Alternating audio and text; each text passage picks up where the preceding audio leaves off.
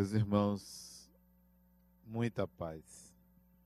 Incontestável é o fenômeno mediúnico, principalmente se nós estamos atentos ao nosso modo de pensar, ao conteúdo de nossas ideias e também a um autoconhecimento quanto à nossa própria personalidade. O fenômeno mediúnico é sutil. Nem sempre é aquela manifestação mais explosiva, mais explícita. Em geral, a atuação dos espíritos, sobretudo dos bons espíritos, é de maneira que você não perceba não note diferenças entre o seu pensamento e a ideia que penetra na sua consciência. Em geral, é algo suave, leve. Dificilmente os espíritos mais elevados vão nos impor uma conduta, uma ideia, oferecem sugestões de forma alguma querem que prevaleça a sua vontade, mas sim permite que o encarnado faça suas escolhas, para que assim tenha o mérito, o merecimento do ato, o merecimento da autoria. Pois bem, caminhava hoje pela manhã, como faço toda manhã, com um amigo. Isso era perto de seis horas da manhã, talvez cinco para as seis. Caminhando, quando ele começou a me falar de um negócio. Ele é empresário, ele começou a me falar de números, de fluxos, de processos. E eu ouvindo. De vez em quando eu fazia uma pergunta porque não entendo de administração de empresa, nem de balanço. E ele me falava e eu de vez em quando perguntava o que é isso, o que é aquilo. A certa altura da nossa caminhada, enquanto ele me falava, e eu prestava atenção atentamente, porque ele queria uma opinião, um pensamento entra em minha mente e diz assim: Hoje você vai falar sobre. E disse o assunto. E eu achei a ideia interessante, diferente, e questionei: Mas o que eu vou falar? Mas ao mesmo tempo que eu conversava com esta voz, eu ouvia o meu amigo e me interessava pelo que ele estava dizendo, mas também queria saber o que é que o outro estava falando. E ele começou a dizer cada parte da minha fala de hoje. E eu ouvia dois, duas ideias. Isto retira aquela aquele pensamento de que mediunidade precisa de um transe de se perder a consciência. Não, não precisa. Pode acontecer, mas não precisa. Enquanto caminhávamos, foram quatro quilômetros de caminhada, como faço todos os dias, eu ouvia duas vozes, uma externa e outra interna. Felizmente não misturei os assuntos porque pude responder ao meu amigo tranquilamente. Pude dar minha opinião, porque ele queria uma opinião sobre o negócio dele. Eu disse: Olha, mas eu não, não entendo disso. Eu só quero que você diga alguma coisa. E vamos ao que o Espírito me disse. Há pessoas que vivem uma vida normal, uma vida assertiva, conseguem trabalhar, se casam, têm filhos, constituem família, conseguem dizer sim aos convites que a vida faz. São pessoas que passam uma encarnação aprendendo e ensinando, crescendo, mas nem sempre sabem dizer não. Disse o Espírito, é uma arte dizer não. E eu pensava, quando ele me dizia que é fácil dizer não, quantas pessoas sabem dizer não? Dizem não a alguém, dizem não a uma atitude, dizem não a uma oferta, sabem dizer não. E ele disse para mim: é uma arte dizer não. Essas pessoas que são bem-sucedidas na vida, geralmente assim ocorre porque souberam dizer sim. Mas nem sempre ser bem-sucedido quer dizer evoluir espiritualmente. É preciso aprender a dizer não. E eu fiquei interessado. Será que eu sei dizer não? Questionei a ele. Como é dizer não? Ele disse: é fácil dizer não para fora. Porque você naturalmente rejeita o que você não gosta. Você rejeita aquela pessoa que você não simpatiza, você diz não. Você sabe dizer não para fora. Será que você sabe dizer não para você? Será que você sabe? E essa era a questão que ele me propôs: aprender a dizer não para si mesmo. Uma encarnação não é só do sim para o que eu quero e não para o que eu não quero. É sim para o que eu não quero de mim mesmo, não do outro, mas de mim mesmo. O que é que eu não consigo dizer não a mim mesmo? O que é que sempre voluntariosamente eu tenho dito sim para atender uma necessidade minha e eu não consigo dizer não? Não consigo dizer não a mim mesmo. Olha, eu sempre fazendo da mesma forma, sem conseguir dizer não a mim mesmo. Em que momentos, em que situações você tem que dizer não a você mesmo? A primeira, me disse ele, a primeira condição que o ser humano tem que dizer não a si mesmo é o desejo consciente, constante, de viver num paraíso de ter as coisas tudo à mão, de ser favorecido, de ganhar, de se achar no direito além dos outros.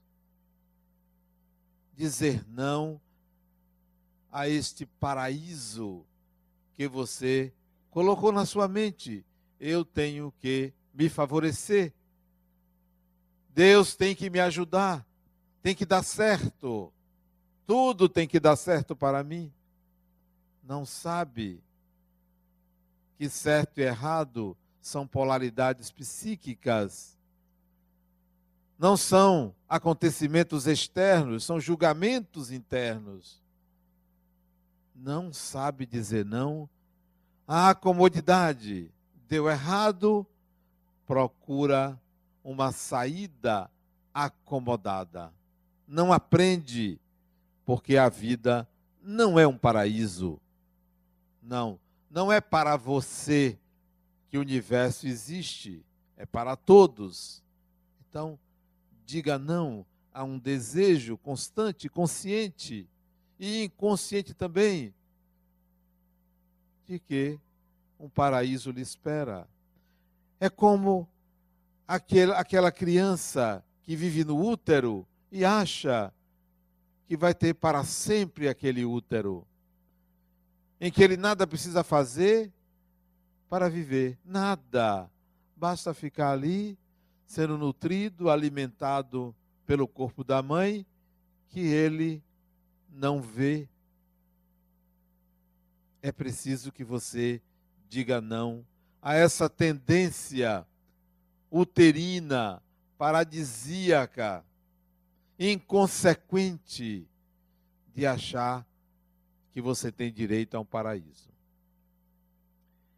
É preciso também ter uma ideia do que é o eu, isto é, de quem é você. Ou melhor dizendo, é preciso você saber o que é você, o que é que eu sou. Não é quem eu sou, o que é o eu. O eu é como um carro. Basta você saber o volante, você tem que saber que tem uma roda que está diretamente ligada ao volante. Não basta para dirigir você apenas saber que existe um volante. Você tem que saber que existe uma roda, é outra parte do carro. Você precisa saber que tem um motor que você acelera, é outra parte do carro. Que tem um freio, que tem um retrovisor. Você tem que saber que o carro tem partes. Partes. Assim é o eu. O eu não é uma unidade, é uma estrutura que tem partes. Será que você sabia disso? Que o eu que você diz que é, é constituído de partes. Vamos lá. Quais são as partes do eu? Isto para você aprender a dizer não. Como você diz não quando você aperta o freio. Quando você pega o volante e não vai para uma direção, vai para outra. Você usa o não com o carro, use o não com o eu, com o seu eu. Mas você está acostumado, acostumada a dizer não ao eu dos outros, não para os outros, mas não diz não para as partes componentes do seu eu. Quais são elas? lê do engano você achar que eu, eu, tenho domínio sobre o eu que eu sou. Não tem, porque ele é constituído de partes que você desconhece e que deveria conhecer. O espírito reencarna e usa um eu. Ele não vem com esse eu pronto, esse eu é formado desde a barriga da mãe. Desde ali, o eu está se formando. Componente número um do eu é esta ideia paradisíaca. Componente do eu. Você tem que manobrar. Você tem que educar essa ideia ela é útil numa parte, mas nem sempre ela será oportuna para você, porque ele acomoda. Porque ele leva a uma a um estado de esperar que as coisas aconteçam para lhe favorecer.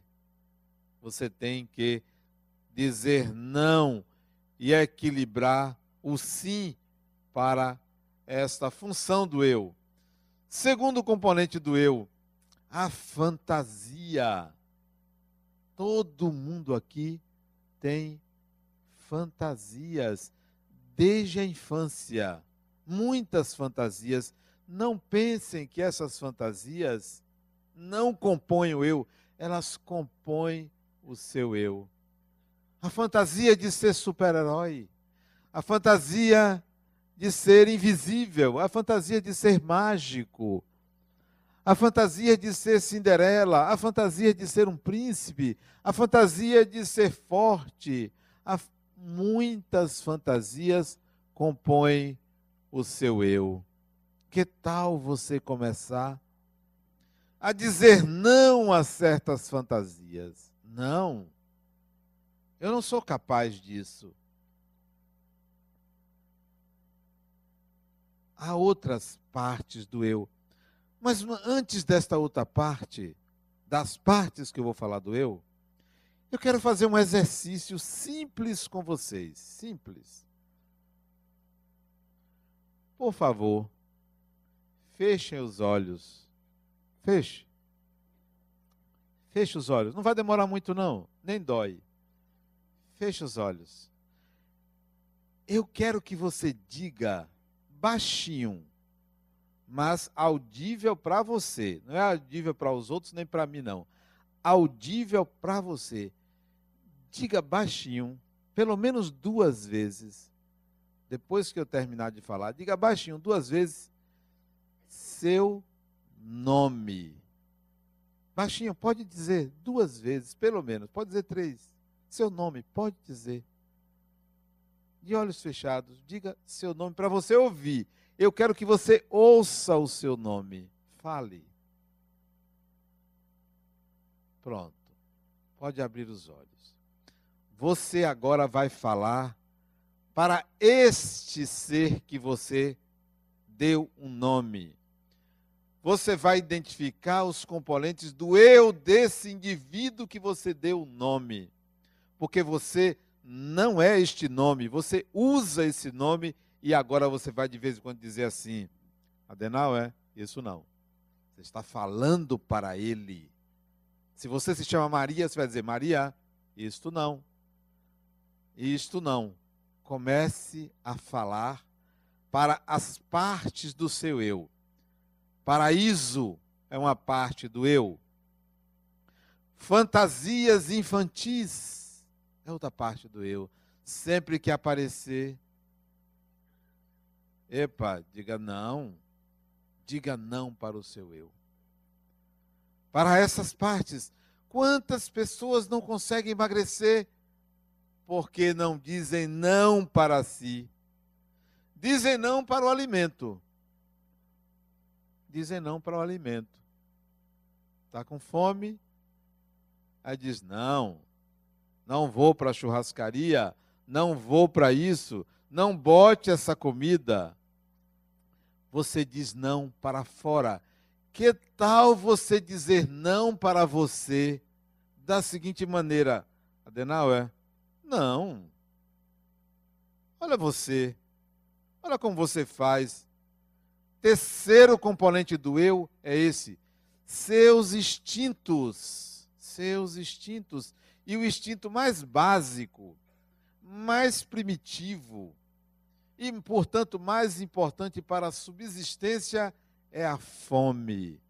É um instinto básico. Que tal você dizer não para esse instinto? Você diz não para os outros. Você fala assim: eu não emagreço porque eu não consigo ir para a academia.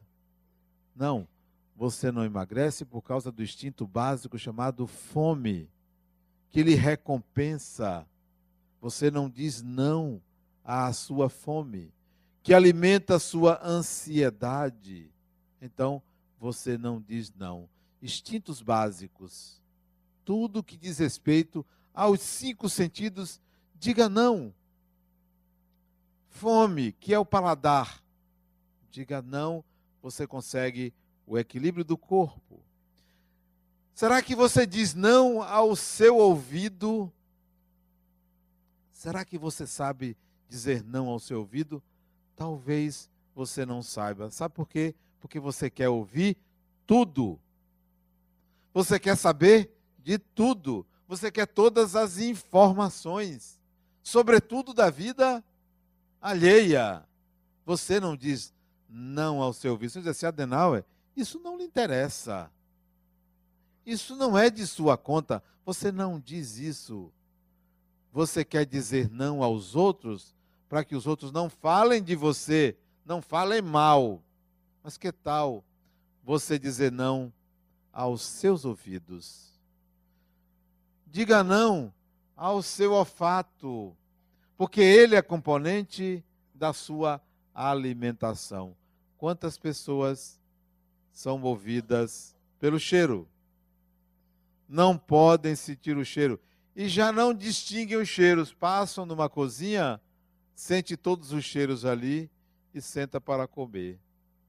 Porque não educou o olfato. Quantos não educam a visão?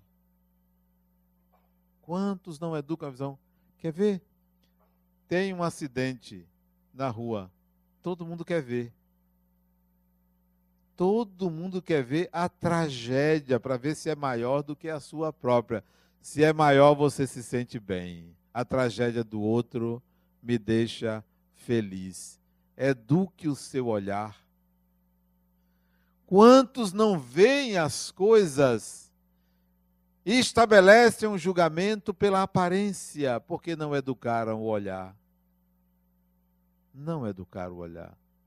Olham você ou olham o outro de cima a baixo e mede pela marca pela marca da roupa, pela expressão do rosto, pela cor do cabelo, pelo tamanho da pessoa. Eduque o seu olhar. Quando eu vejo uma pessoa, eu vejo um espírito. Eu estou vendo um espírito. O olhar foi educado para enxergar um espírito e não um corpo. Ali é uma parte do eu. Eduque o seu tato. Tem pessoas que não sabem tocar nas outras. Tocam e erotizam o toque. Erotizam o toque. A sensibilidade é colocada a serviço do prazer. Não educaram o tato não sabem fazer um carinho, não sabem fazer. Eduque o seu tato. Este é outro componente do eu, os instintos. Diga não aos seus instintos, fazendo com que eles atendam necessidades superiores e não apenas a satisfação corporal, orgânica, física ou dos próprios sentidos. Tem uma parte do seu eu, tem um componente do seu eu que chama cultura. Cultura familiar. Tem uma parte de você que não é você, é sua família. Que determinou, decidiu, que influenciou, Há uma parte de você que é a sociedade, que é o seu meio, o seu bairro, a sua rua, a sua cidade. Você tem um componente cultural que às vezes é preciso você dizer: não, eu não sou assim. Eu sou diferente. Eu gosto de coisas diferentes. Assisti a um filme esqueci o nome do filme, tem muito tempo, de uma garotinha. É um filme sobre reencarnação. O título do filme é o nome dela, eu esqueci. Ela nasce numa família onde os costumes da família são costumes normais daquela região. Mas ela é diferente. Primeira coisa, ela nasce num lugar pobre e ela exige que a mãe coloque os talheres arrumados quando ela vai comer. E de fora para dentro, os primeiros a serem usados lá de fora, os últimos a serem usados lá de dentro. Ela, menina, impõe à família um modo aristocrático, clássico de ser. É o espírito que se impõe à sua cultura. Será que você vai se submeter à cultura, ao desejo dos outros? Pelo desejo de meu pai, eu seria militar. Felizmente, felizmente, o exército teve mais sabedoria e não me aceitou. Sabedoria. Militar é sábio. Senão você não serve para a carreira militar. Ótimo. Eu não tinha que seguir o desejo de meu pai ou de minha mãe. Que tal você começar a educar essa parte do eu? O que é que eu não fiz para atender os anseios da minha cultura? Pelo gosto da minha família, todo fim de semana eu ia à praia. E eu dizia à minha mãe: Minha mãe, eu vou à praia se tirarem o sol, a areia e o sal da água. Aí eu vou. Eu não gosto. Ah, mas nós estamos aqui na Bahia. Só faltava eu dizer: Eu nasci aqui, mas eu não sou daqui. Diga não àquilo que não é você. Seja você. Você vai pagar um preço por ser você. Pague o preço por ser você. Esta é uma parte do eu, componente cultural. Tem outra parte do seu eu. É como um carro, tem várias partes que você tem que saber usar. Um carro não tem ar-condicionado. De onde vem o ar frio? Ele é gerado lá no mesmo ambiente do motor quente. Ele é gerado lá e vem. Tem uma parte de você que é gerada no mesmo lugar da sua bondade. No mesmo lugar do seu amor. É gerado no mesmo lugar das melhores coisas de você. Essa parte se chama os seus preconceitos que são os complexos psicológicos, parte do seu eu. Esses complexos, eles aparecem como preconceitos. Não há ninguém aqui que não tenha um preconceito. E tem preconceitos que são extremamente aversivos, inadequados, inconsequentes. Diga não aos seus preconceitos, preconceitos de gênero, preconceito de cor, preconceitos diversos que nós temos. Tem pessoas que têm preconceitos à profissão, preconceito de profissão. Vê um guarda, tem preconceito. Acha que é uma pessoa de categoria inferior. Vê um segurança de uma loja, de um banco, trata mal. São preconceituosos. Diga não ao seu preconceito é um componente do seu eu. Nós estamos cheios de preconceitos. São complexos. Quando você não gosta de uma pessoa e evita o ambiente que ela, que ela vai, é um preconceito.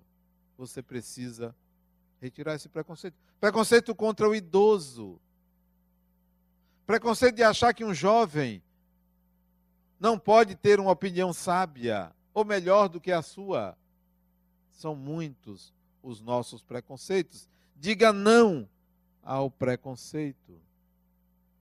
Outra parte do eu, que você precisa dizer não, que você precisa controlar, porque o eu é complexo, é cheio de detalhes, que você pensa que é uma unidade, que você pensa que é um. Que você é esse todo, que você domina. Não. Tem uma parte de você, ou várias partes de você, que você não domina. Diga não ao karma, é uma parte de você. Todo espírito reencarna com o passado. Você tem um passado. Por acaso você sabe qual o seu passado? Por acaso você acha que no seu passado só tem coisa boa? Olha quem é você hoje. Se não presta hoje, imagine no passado. Imagine. Então você reencarna com karma, cheio de equívocos. Não valia nada. E naquele tempo, 50 anos atrás, 100 anos atrás, que se vivia de aparências, hoje as aparências, não, elas não enganam tanto não. Sabe por quê? Porque a diversidade de expressões é muito maior do que no passado. No passado, tipo de roupa eram dois, três tipos. Então você disfarçava muito bem. Hoje, nós vemos, não estamos na China, que todo mundo veste cinza. Hoje você se veste de mil maneiras diferentes, revelando uma parte de você, portanto você não disfarça muito. No passado, cabelo era um ou dois tipos. Hoje, o que você vê é um mosaico enorme. Não, você hoje não pode esconder muito de você. Então você reencarna e traz um karma, isto é, traz um passado. Que tal você dizer não a este passado? Sabe por que você não diz não? Porque você acredita que você vai pagar. Você acredita que você vai sofrer. Você acredita que você foi uma pessoa muito má. Para passar o que você está passando, você foi uma pessoa má. Essa é a sua crença. Isso faz parte do seu, seu eu. Que tal dizer não a este modo de pensar? Diga não ao seu karma. Como é que se diz não ao karma? Componente do seu eu. Não se diz que a encarnação é planejada e você vai atravessar aquelas provas e aquelas expiações? Sim, mas é planejamento, não é determinismo. Não é determinismo. Não por você ter feito algo de errado, poderá não passar por nenhuma consequência que você imaginou, desde que você diga não ao karma. Como é que diz não ao karma? Por acaso alguém se lembra? Como é que diz não ao karma?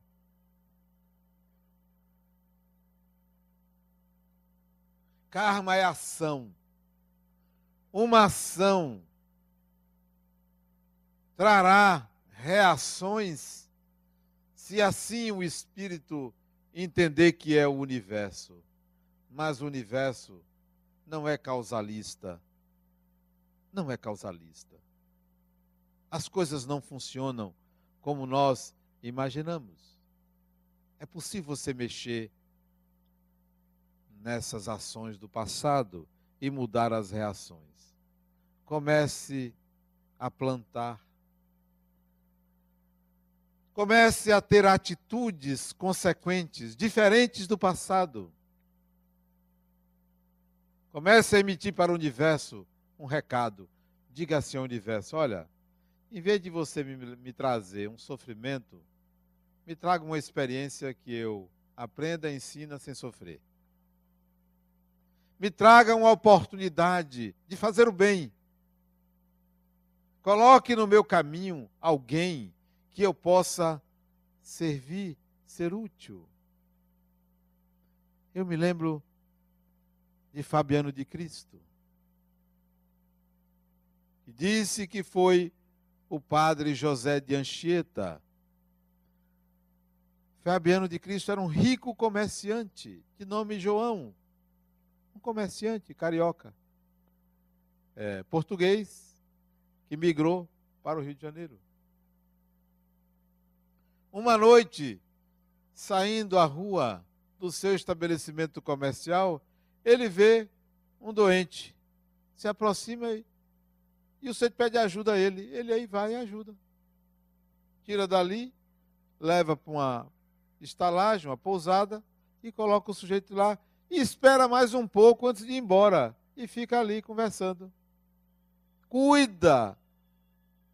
Dá um tempo de si ao outro, isso é mudar um karma. Até que o sujeito diz assim: Eu sou o Cristo a quem tu serves há muito tempo. Eu só voltei para te lembrar da sua missão.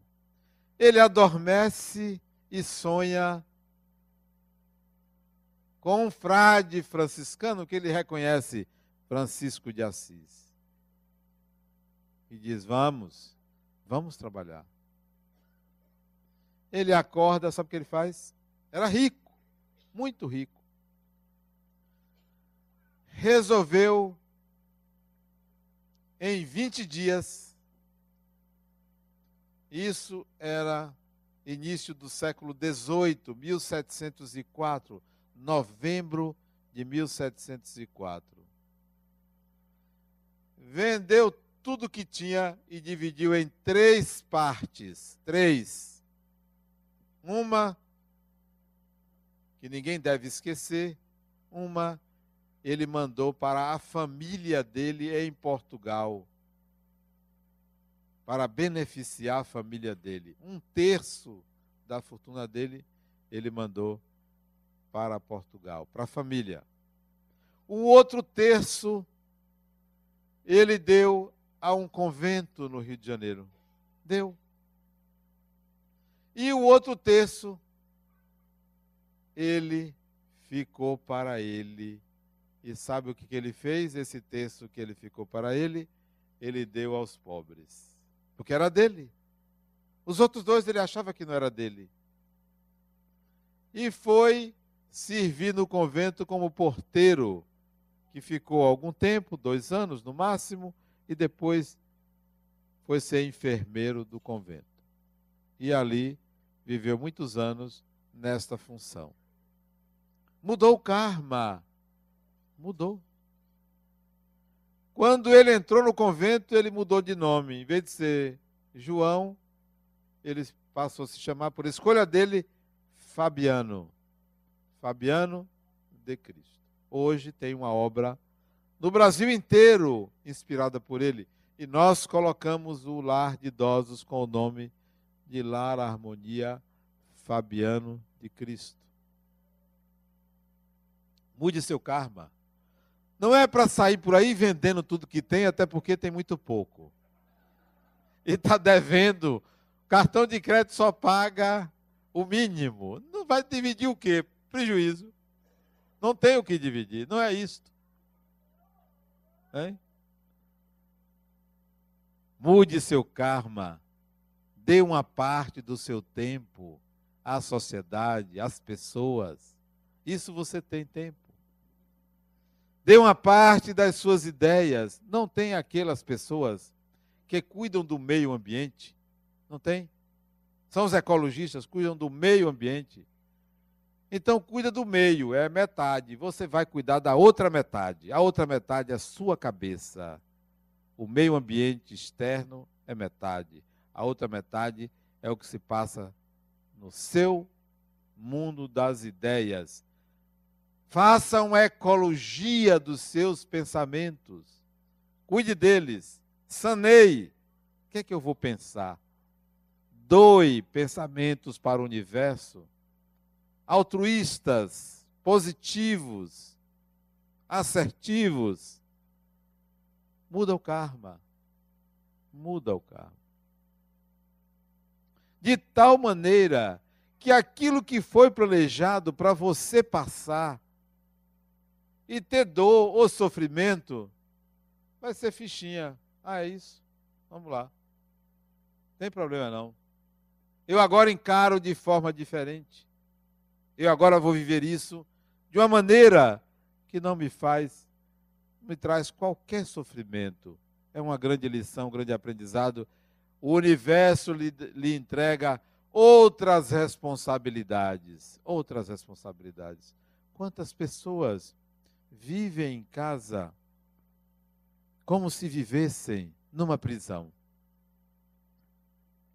Porque uma prisão, não sei se vocês já foram numa prisão tem o chefe, o delegado, o seu nome, o diretor da prisão, tem o diretor. Tem o carcereiro e tem o prisioneiro. E tem lá o pessoal da área administrativa. Tem gente que transforma a casa numa prisão. Ele é o diretor. Ali as coisas só acontecem como ele quer. Os outros são os encarcerados os encarcerados. São tiranos. São tiranos. Que adianta? Que evolução é essa? Mude seu karma. Ele é um componente do seu eu. É um componente do seu eu. Diga não desta forma. Tem um outro componente do seu eu que você tem que começar a dizer não. O eu, como disse, é como um automóvel.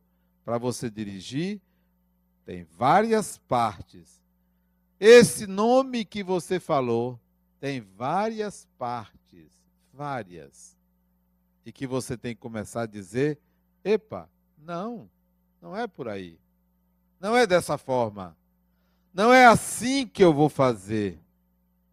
Porque há uma influência constante para que esse eu haja dessa forma.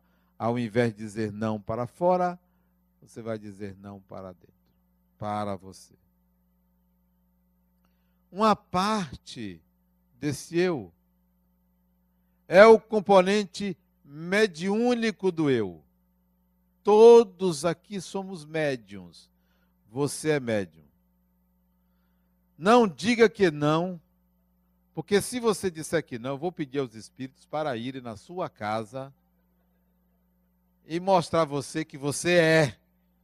Não, não desafie. Rosângela foi desafiar os espíritos. Puxaram o pé dela. Não desafie os espíritos.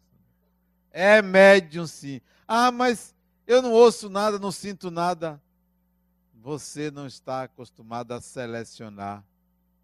Ouve-se. Você não tem essa sensibilidade para selecionar, mas é influenciado sim. É.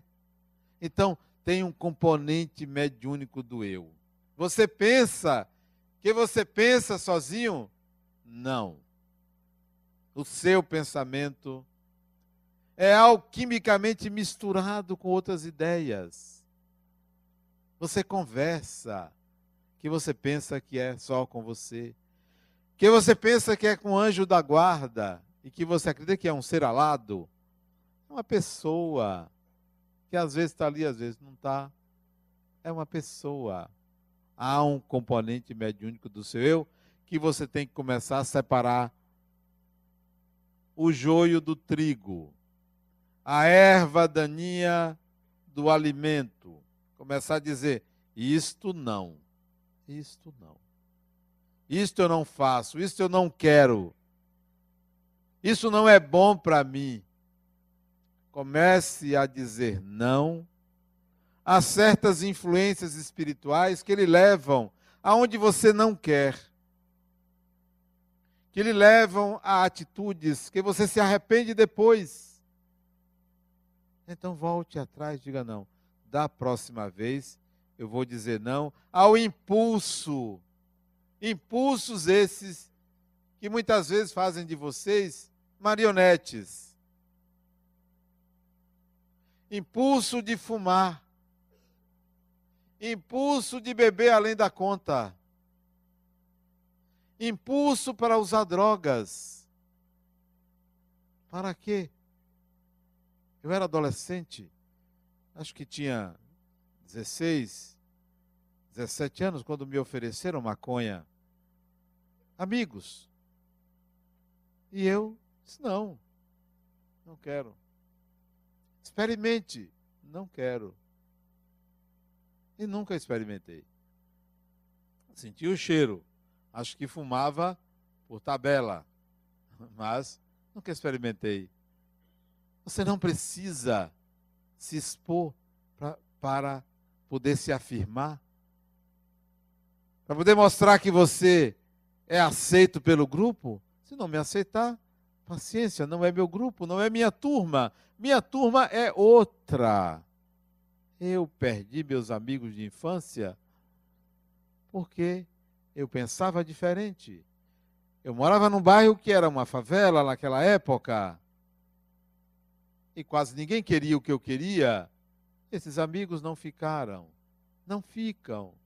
Porque você quer outro destino para você. Então, diga não a esses impulsos, a essas influências inadequadas. Inadequadas. Não são obsessores, são pessoas. São espíritos como quaisquer outros.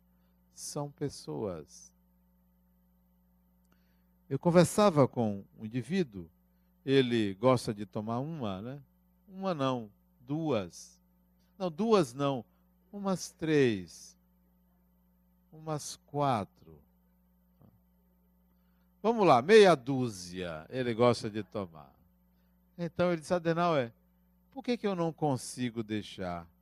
E foi exatamente depois que meu pai morreu que eu passei a beber mais. E o pai dele era alcoolista.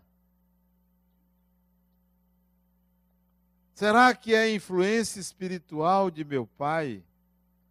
Eu disse, Fulano, eu não descarto essa possibilidade. Pode ser. Mas eu não afastaria seu pai do seu campo espiritual. Por quê? Você não gosta de seu pai? Gosta. Por que, que vai afastar uma pessoa querida? Ambos precisam de ajuda e não você se livrar dele. Ambos são doentes, porque os excessos do corpo refletem a doença da alma. Não. Vamos dizer não ao seu desejo. Você precisa de limites. O não é o limite. Precisamos aprender a dizer não a nós mesmos. Diga não a você. Ah, mas dá uma vontade de beber. Dá uma vontade, se eu sei, diga não a esta vontade. Ante o impulso de beber, faça outra coisa. Passe pela perda. As pessoas não querem passar pela perda por causa do paraíso. Passe pela perda. Sinta na alma a incapacidade, a impossibilidade. Diga não. Eduque o seu desejo. Você não quer educar o seu desejo. Você quer fazer por fora. É igual a minha filha lá atrás, criança, roía a unha. Botamos gengibre na unha, passou a gostar. A questão não é o externo. Quando ela começou a ver que ficava feio, porque ficou mocinha, deixou de roer unha porque ela queria a estética, a beleza. Isso era mais importante para ela do que o impulso levado pela ansiedade. Eduque o seu desejo, eduque o seu impulso. Saiba dizer não a você, saiba dizer sim a você. E o não tem uma importância muito grande, o não a si mesmo. Porque nós fomos acostumados ao útero, fomos acostumados ao paraíso. Tivemos uma mãe, a maioria, que nos acolheu, nos acariou, nos cuidou durante muito tempo, protegendo a sua cria. Isto é bom, mas se você não puder negar, não souber negar isso, você vai se acostumar pessimamente. Saiba dizer não a toda comodidade. Dizer não a si mesmo significa educação dos impulsos, educação dos sentidos, educação da alma, educação do Espírito. Muita paz.